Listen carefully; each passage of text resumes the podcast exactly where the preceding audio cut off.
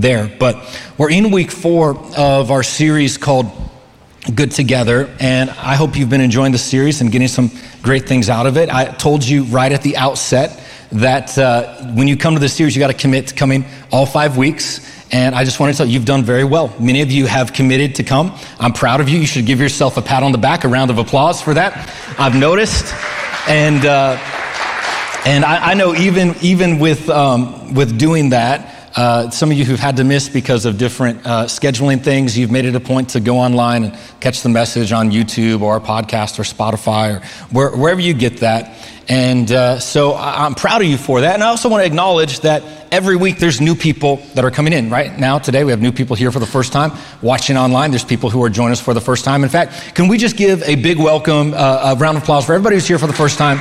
We're so glad you're here. Recognize there's a lot of places you could be. But you're here today. I believe God is going to speak to you because you're here. And because there's new people here, I just want to real quickly recap where we've been. So the first week we started by looking at the first relationship in the Bible. And that first relationship was not Adam and Eve. The first relationship was Adam and God. The reason we looked at that is because it's so important to understand that relationship because it orders and informs the rest of our relationships. And we said the most important relationship we can have is our relationship with God. We got to make sure that's right. And by extension of that, our relationship with His church, because I can't stress this enough. The only relationship on earth that we will still have in heaven is our relationship with other believers. So we got to make sure we're prioritizing our relationship with God and our relationship with His church. And we talked about some of that. Then the second week, we dealt with some of the lies in our relationships. I wanted to confront this lie that is often said when it comes to relationships just follow your heart. Because we understood how the heart is deceitful. The, the heart is untrustworthy. There's these lies that our heart tells us that will set us up for failure and set us up for heartache. The heart will tell you, you just need to be happy. The, the heart will tell you, just be true to yourself. And I don't know about you, but sometimes I'm schizophrenic. So sometimes, like, what I want is in conflict with itself. And so we dealt with some of those lies. Last week, my wife gave a great message on insecurity. Very proud of her for that. And I, I listened to it online. I wasn't here. It was great and so important because uh, the, the greatest enemy to our relationships is inside of us, not another person. And the truth is, if you want to end up together and happy, you got to start out single, and secure. So she talked about that. That was great. Well, I want to continue in this series where we're discovering God's plan for our relationships. And I'm going to give you a message today that I believe is going to be very helpful. Uh, and if I'm honest, I think it's also going to be very challenging. And I want to say up front, I have a lot to say. I thought I was going to turn this into a series. I shrunk it to a sermon. I maybe should have made it a series. I might go a little long today. Just I'm going to ask you to hang with me. Um, it's going to be very challenging, and I want to acknowledge that I'm making a few assumptions in the room when I say that. Now, I realize one of the most dangerous things you can do in a relationship is to make an assumption. So let me clarify what I mean by that, and you can tell me whether or not that this is true. But I think there's really three kinds of people in the room. Uh, I think there's one type of person who's here, uh, you're here because you love God. What I mean by that is you're a Christian. You know that one of the primary purposes of a Christian is worship. And so you come to church to worship. You come because you've got something to give. You're going to give God your attention, your, your energy. You're, you're going to bring your praise, your worship, your resource. You're here because you love God. You want to worship God. I think there's another kind of person who's here, and you're here because uh, you want to know what the Bible says. You know that part of coming to church is we're going to open up the Bible, we're going to teach the Bible, and uh, you, you want to know what the Bible says. Now, if this is you, you might be a Christian, you might not be a Christian. E- either one, but you know that you, you want to know what the Bible says, how to live according to the Bible, and you might not agree with it, you might not believe it, but at the end of it, you're, you're going to at least know what the Bible says. If you're a Christian, you're going to apply it to your life. If you're not a Christian, at least you're going to know. And then there's another type of person that's here, and you're the, the person who's come in with a need. And if that's you, that's not a bad thing. I'm glad you're here. Church is a place where we get our needs met. And I don't know what your need is. Maybe you need a touch from God today. Maybe you need some hope. Maybe you need an answer to a problem. Maybe you need some direction. Maybe you need some community. I don't know what your need is, but I do know this that when you come to church, this is a place you can get your needs met. God is a meter of our needs. And so just be encouraged. If that's you, you're going to get your needs met. If you're here, you're looking for an answer to a problem, I'm going to give you a solution today. If you're here in, the, in that second group because you're looking for some, for, for some information on what the Bible says, I'm going to give you an explanation today. You're going to walk out of here with, with what you need. But if you're in that, that first group, the, the ones who love God, you're, you're the ones that I actually think this is going to be the most challenging for. And the reason I say that is because I've often found we love God on our terms. This is why our relationships are dysfunctional because we like what our relationships do for us, not what they require of us. And th- there's a good chance that this sermon is going to require something of you. I say that because this sermon requires something of me. And the book that we're going to study together addresses this very tension of the requirements of love and relationships. I want us to look together at the book of, of 1 John. Now, as much as I want to jump right in and start reading to you, I got to give you some context on this book because even calling it a book is a little bit of a misnomer. It's really a letter. It's a letter written by the Apostle John. John was a disciple of Jesus, and uh, John's writing this letter. The, the circumstance that prompts this letter is because there is a group of Christians that he cares about very, very much who have been fractured by a heresy. Now, heresy is not a word we throw around a lot. I, I, get that. You might be intimidated by that word. You might not know what it means. But heresy, simply put, uh, it's a belief that is contrary to the Bible, Con- contrary to the whole counsel of God. It, it, it's an unbiblical belief. It's a false teaching, we might say. The technical term is unorthodox, meaning that it is counter to the way of Christ. It is counter to the historic Christian tradition. And you don't need to get wrapped up on that. I'm just trying to say essentially what happened in this church, this group of Christians that he cares about, uh, they're professing and holding a belief that, if maintained, it pulls people away from the truth. And, and, that's exactly what happened. You can read it in the book. You might have to read it for yourself in First John. But the, the church has been decimated and depleted because people in the church who had believed this lie have now left the faith. And so that's why John writes this letter. And we see his purpose in the very beginning of the book. It's in 1 John 1. I'm going to start in verse 3. It says, This life we have seen and heard. What life? He's talking about the life of Christ. He's talking about Jesus. He says, and he's a disciple saying, ah, We've seen this. We, we, we know him, we, we saw him, we heard him, and we're reporting about it to you also so that you too can have a relationship with us. Our relationship is with the Father and with his Son, Jesus Christ. And we're writing these things so that our joy may be complete. In other words, what we see right at the offset is that this book is about relationship. John's writing, he uses words like we, he uses words like us, and he says, The reason I'm writing this letter is because I want us in relationship together. I, I, I want us connected. I, I want us to share in this life that we have. Understand, this life that we have, it's our relationship with God, it's our connection to God. And we want to be connected with you. So I, I want to talk to you about how to be connected with God. And to do that, I have to confront some ideas that are pulling people away. Now, few people are better suited to talk to us about love and relationships than John, because John is known as the apostle of love. Who here has heard of the apostle of love? Heard of the gangster of love? Space cowboy? I don't know about the apostle of love. The love apostle, I know the love doctor, but the apostle of love, that's John.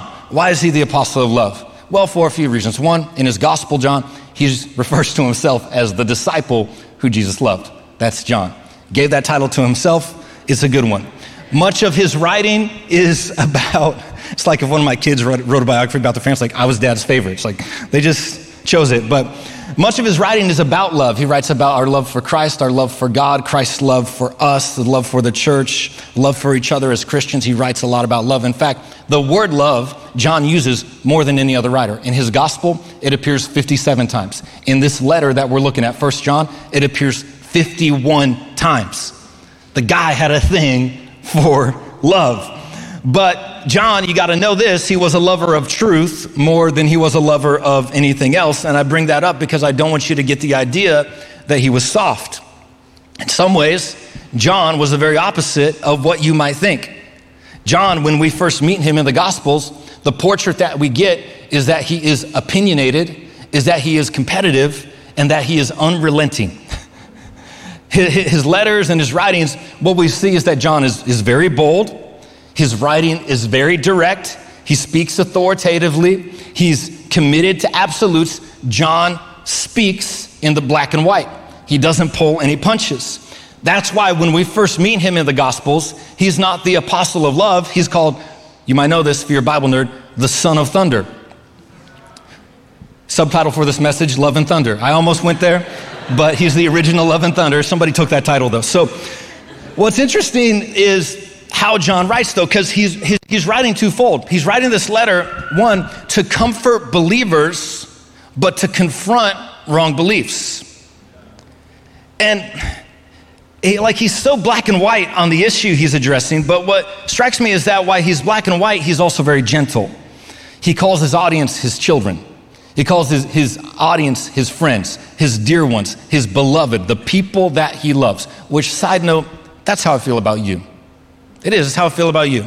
You got to know this that if I'm your pastor, I pray for you every day. I might not text you every day, but you are on my mind every day, and I'm praying for you every day. And so he loves these people, but he has to confront this heresy, and he has to confront this wrong belief. And this heresy that he's confronting is an early form of Gnosticism.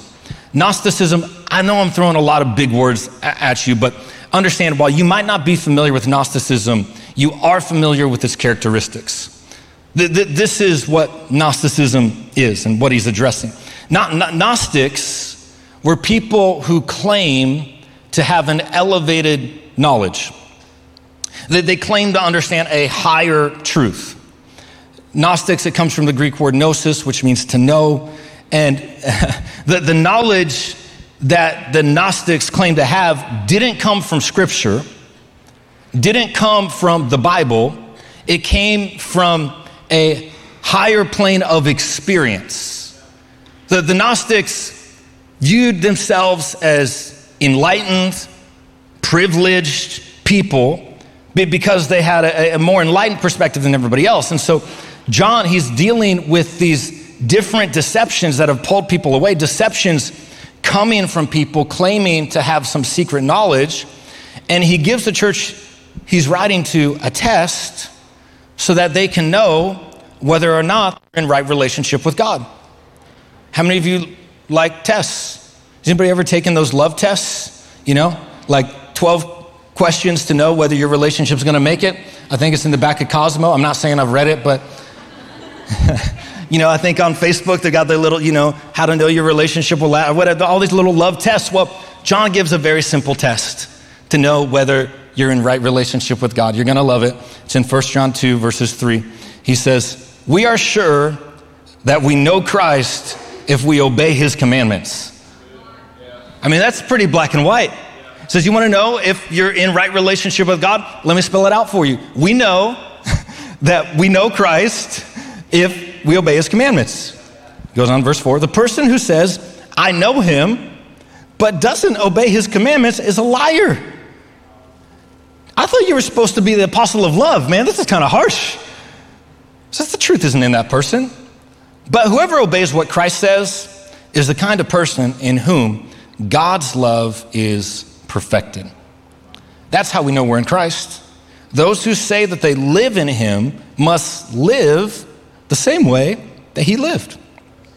In other words, he's saying that if you say you love God, if you say you have a relationship with God, you have to obey what He says because, and this is the first thing I want you to write down, that love is not love without standards. Love is not love without standards. Now, I, I realize that this is my first point, and I haven't even given you the title yet of my sermon. And all the note takers are frustrated because you started taking notes. You're like, I don't even know what to call this thing. Is this just part four?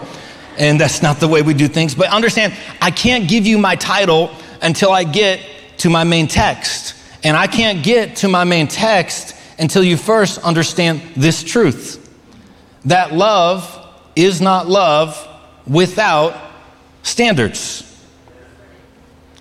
That's why he writes just a few verses later. This is the main text. Don't love the world and what it offers, because those who love the world don't have the Father's love in him. Now, might be kind of confusing because he says, don't love the world. And you might not know much of the Bible. And You think, I know John 3.16. Doesn't that say God so loved the world? This is confusing to me. Okay. And what, what God obviously loves the people of the world.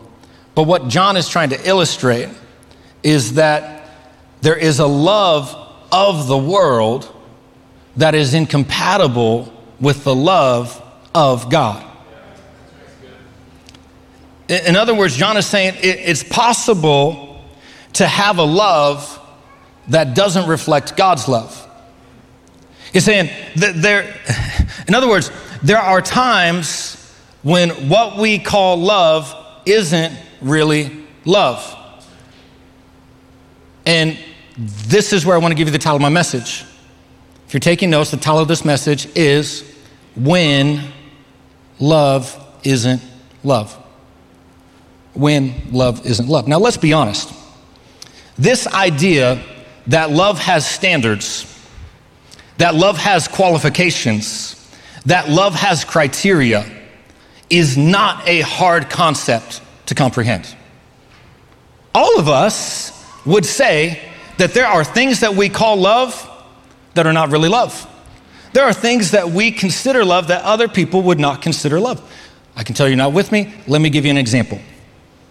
If I meet somebody who just got a puppy and they, you know, got this puppy, adopted this puppy, and they say, man, I really, they're taking care of this puppy, and they say, I love this puppy. And I'd say, I know how you feel. I love pizza. they would slap me and say, What are you freaking talking about? You're talking about pizza, I'm talking about a puppy, like a, a living creature that can respond to affection. And I would say, You don't know what kind of pizza I'm talking about. But they say, What you're calling love is not what I mean when I say love. Okay, let's try again. Let's say that same puppy person goes to someone, the person who just got a puppy, goes to someone who just had a baby. And they go to the person who just had a baby and say, Oh, what's it like? You've got a baby. He said, Oh man, I just, I love this little person so much. And they would say, I know how you feel. I have a puppy. that new parent is going to slap the puppy person. And I know I've already made all the dog moms mad and puppy parents upset. I promise you, this is the least spicy thing I'm going to say in the sermon. You're going to say, that's not love. That's not what I mean when I say love. We're talking about two different kinds of love here. Okay. I'm, I'm talking about love between people, romantic love. And I, okay, I got you now. Because, see, this is the problem. Like, Marissa doesn't get it. Like, she tells everybody that she was my first girlfriend. What she doesn't know is I had lots of girlfriends. She refuses to acknowledge this statement. Brooke, Ashley, Alicia. I realize saying their names out loud sounds like they all joined a sorority and are enjoying pumpkin spice lattes right now, but I say it sounds because I don't know what they ended up doing because that was when I was 14. And that's why Marissa would say, That's not love. There's a different kind of love to which I would agree when you're 13 and when you're 30. All right, okay. We're talking, Pastor, about romantic, committed relationship. That's what we're trying to say. Relationships emotionally fulfilling. Okay. This is hypothetical, but if I say I love Marissa, and I do, and I would do anything for her, and I would, and I display that affection, and this is hypothetical, but then you discover that I'm abusing her, verbally, physically, whatever, you would say, Hey, I know what you said, but that's not love. Because if you loved her, you wouldn't do that. So I'm just trying to present this idea that we all have definitions of what we mean when we say love, and we all have standards of what counts for love and what qualifies for love. So it's not a controversial statement to say that love is not love without standards. Yet, there is this phrase in our culture, and it's a heresy. It says, love is love. That implies that all love is equally valid and all love should be equally celebrated. And just as John the Apostle wrote to a church he cared for that had been deceived and damaged by a wrong belief, I want to firmly but lovingly challenge this idea that love is love. Now, in order to do this, I need to help you understand what the world teaches. Because the world teaches us three things. First one is this that all morals are personal, that all truth is experiential, and that all ethics are cultural. Let me say that again. The world teaches us that all morals are personal, all truth is experiential, and all ethics are cultural. And this is one of the greatest contradictions in our society today. Because culture will say that all morality is relative and yet demand moral behavior. In other words, we're going to hold this idea that all morality is relative, but hold love as our highest virtue. And it looks like this Well, I've got my beliefs, I'm just not going to judge somebody else's because everybody has their own truth, everybody has their own morals, everybody has their own ethics. And when you believe that, the only act that is still a sin with that worldview is to disagree with someone. Because that would be unloving. After all, love is love. This is a problem for a Christian. Because it's the antithesis of what we believe. Let me tell you what Christians believe. Christians believe that morals are not just personal. Christians believe that truth is not just experiential. Christians believe that ethics are not just cultural. We believe that morality is transcendent, that it comes from God. Because it comes from God, it means we believe it can be judged. We believe that truth is found in God's word, that your experiences aren't just truth. Yes, it happens. Yes, I acknowledge you feel that way. But we also recognize feelings are fallible. We believe that ethics are not just cultural, that just because something's cultural doesn't make it right or good and that just because something is countercultural doesn't make it wrong or bad. We believe the gospel aims our ethics, our ethics don't aim the gospel. Even though what I'm saying maybe sounds different than something that you've heard, it's really not controversial because we've already established that all of us have a standard and a criteria for how we define love. All of us believe there should be standards. We just argue over who gets to define them. So maybe that's why John wrote Dear friends, I'm not writing you a new command. This isn't something new. Instead, I'm writing you one you've heard before. You've had it since the beginning. But what I'm writing, it might as well be a new command because it's, it's not popular. He's saying this truth was shown in how Jesus lived, it's even evidenced by the way you live. As Christians, we believe that God gets to set the standard. And even though what John was saying to them wasn't necessarily easy to hear, he said it to them anyway because he knew this is the second thing that love is not love without truth. Love is not love without truth. The belief of the world is if you don't agree with me, then you don't love me. Let me show you something scripture says. Proverbs 27 5 says, It's better to correct someone openly than to have love and not show it. What does that mean? This means scripture puts correction in the same category that most of us put affirmation. It also means that if you don't speak truth, if you don't correct a person that you care about, then you actually don't care. That's what I'm saying. It's better to correct someone openly than to have love and not show it.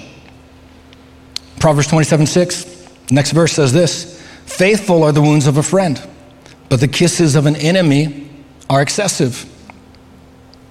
Let me, I, I'm speaking in foundational things here. Let me get real practical to your relationships. Tell you, tell you this not everybody who is good to you is good for you. Not everybody who kisses you with compliments is actually being kind. Telling you something you want to hear might be nice, but it's not always helpful. Telling someone what they need to hear, that's helpful. It's like if I go to the doctor because I've got this pain in my stomach, and I go and he scans me and all this kind of stuff, and I see him, he's like, man, you have a six pack. Like, I might tip him on the spot. It's the best compliment a person can give me. But if the problem is my appendix is about to rupture, and he doesn't tell me that, and he doesn't cut me open, and he doesn't have surgery, he's not loving, it's not helping me. I'll give you a personal example. In my house, Pippa, my youngest daughter, she's on the iPad a lot. And the other day this happened, but really it happens every day. The other day she was on the iPad. I said, hey, you've been on there enough. It's time to turn it off.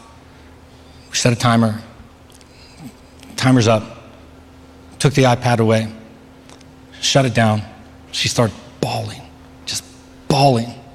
And kind of is like one of those like real pitiful cries, like just kind of like, like you crushed her spirit. And I was like, why, why are you crying? She said, because you don't love me. I said, why do I not love you? Because you won't let me have the iPad. I said, girl, you're going to have to learn this lesson real quick in life. But us having a disagreement about what you should do right now is not interchangeable with a lack of love for you. See, sometimes, like Pippa, we're very immature in our thinking. We think that God's love means we should have what we want. People have told me before, man, if God didn't want me to have it, why would I have this desire? And can I tell you, that's exactly what John is saying. He says there are some desires that are in us that are contrary to the love of God. I talked about this the first week. Not everything that's in me is good. Not everything that's in me is pure. I know there's some unholy stuff in me. Can I be real with you? I, I, know not everything that's in me is good. That's why I think it's helpful to make a distinction between desire and behavior. Man, I'm glad God doesn't judge me for every wrong desire that I have. sometimes I've got some unholy desires. Sometimes I've got some, some desires that are ungodly. And sometimes I want to cuss people out. I don't, but I want to. Sometimes I want to lay hands on somebody. And I don't mean in the biblical way, but I don't. There's a difference between desire and behavior. That's why John emphasizes obedience. In fact, what I noticed in my relationship with Pippa is that sometimes her definition of love is going to be the exact opposite of my definition of love. Because I love you, I'm going to put up some boundaries. Because I love you, I'm going to set some parameters. I'm going to set some limits on your preferences. Because here's the third thing love is not love without boundaries. It's not. Every week in this series that I've been preaching, I've tried to look back to Genesis. It's so important that we understand Genesis. I've looked back at it because, well, it's the theme verse for this series, calling this good together. Genesis 2:18 says, "It's not good for man to be alone. It's not good for man to be alone. It is good for us to be together." But as I was reviewing it this week, I noticed something that I hadn't noticed before.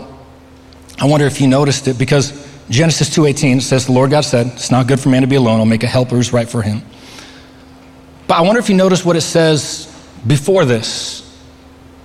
In verse 17, what we discover is that God put man in the garden and he told him that there's a tree that you're not supposed to touch.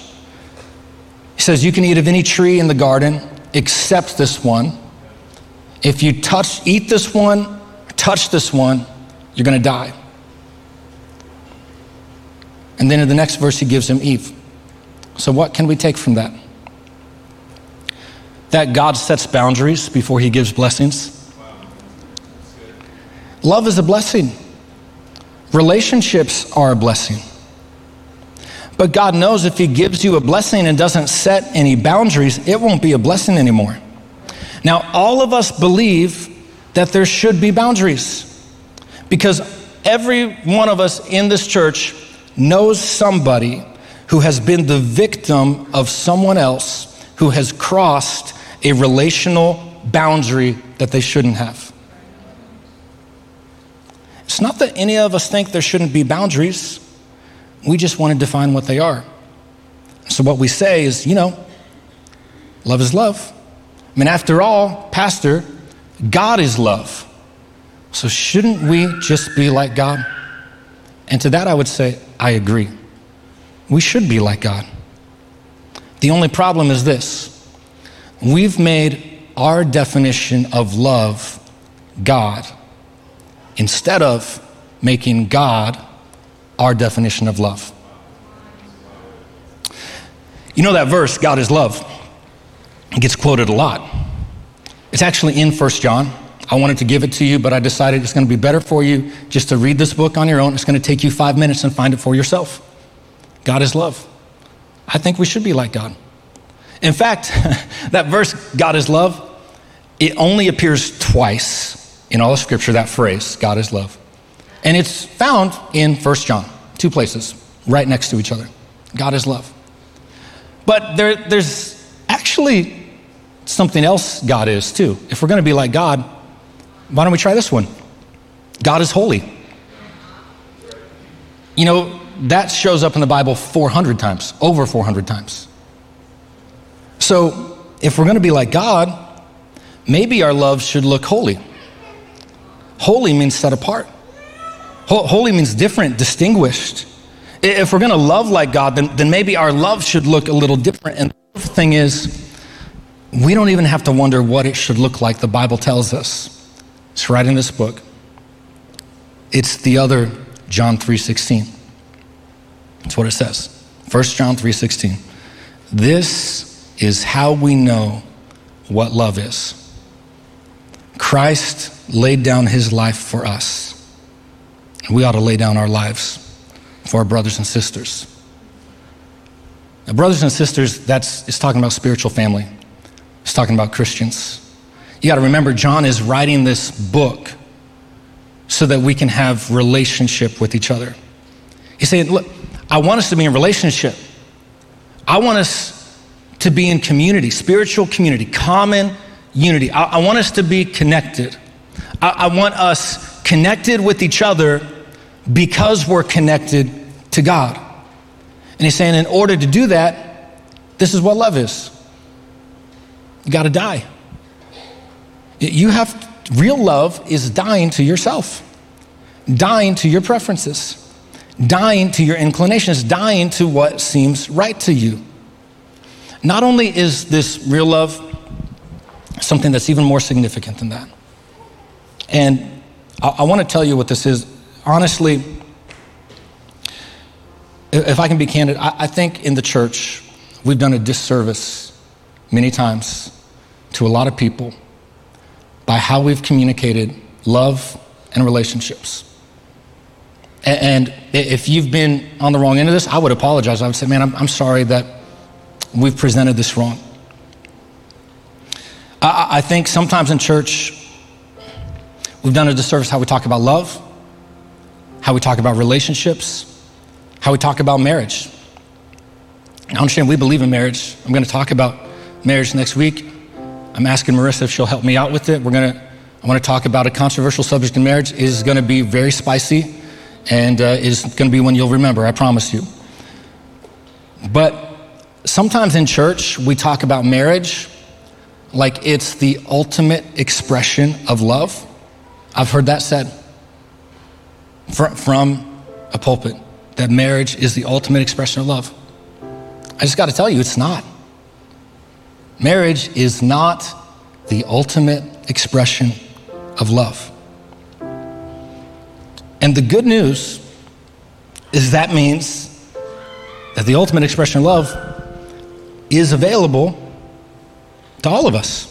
It's available to you regardless of your age, regardless of your gender, regardless of your relationship status, married, single, anything in between, regardless rich or poor. And I'm not even going to leave you in suspense as to what it is. You want to know what the ultimate expression of love is? Jesus tells us. It's found in John's Gospel, John chapter 15. This is what he says The greatest love is shown when a person lays down his life for his friends. See, love is experienced when it's expressed. It's not just a feeling, it's an action.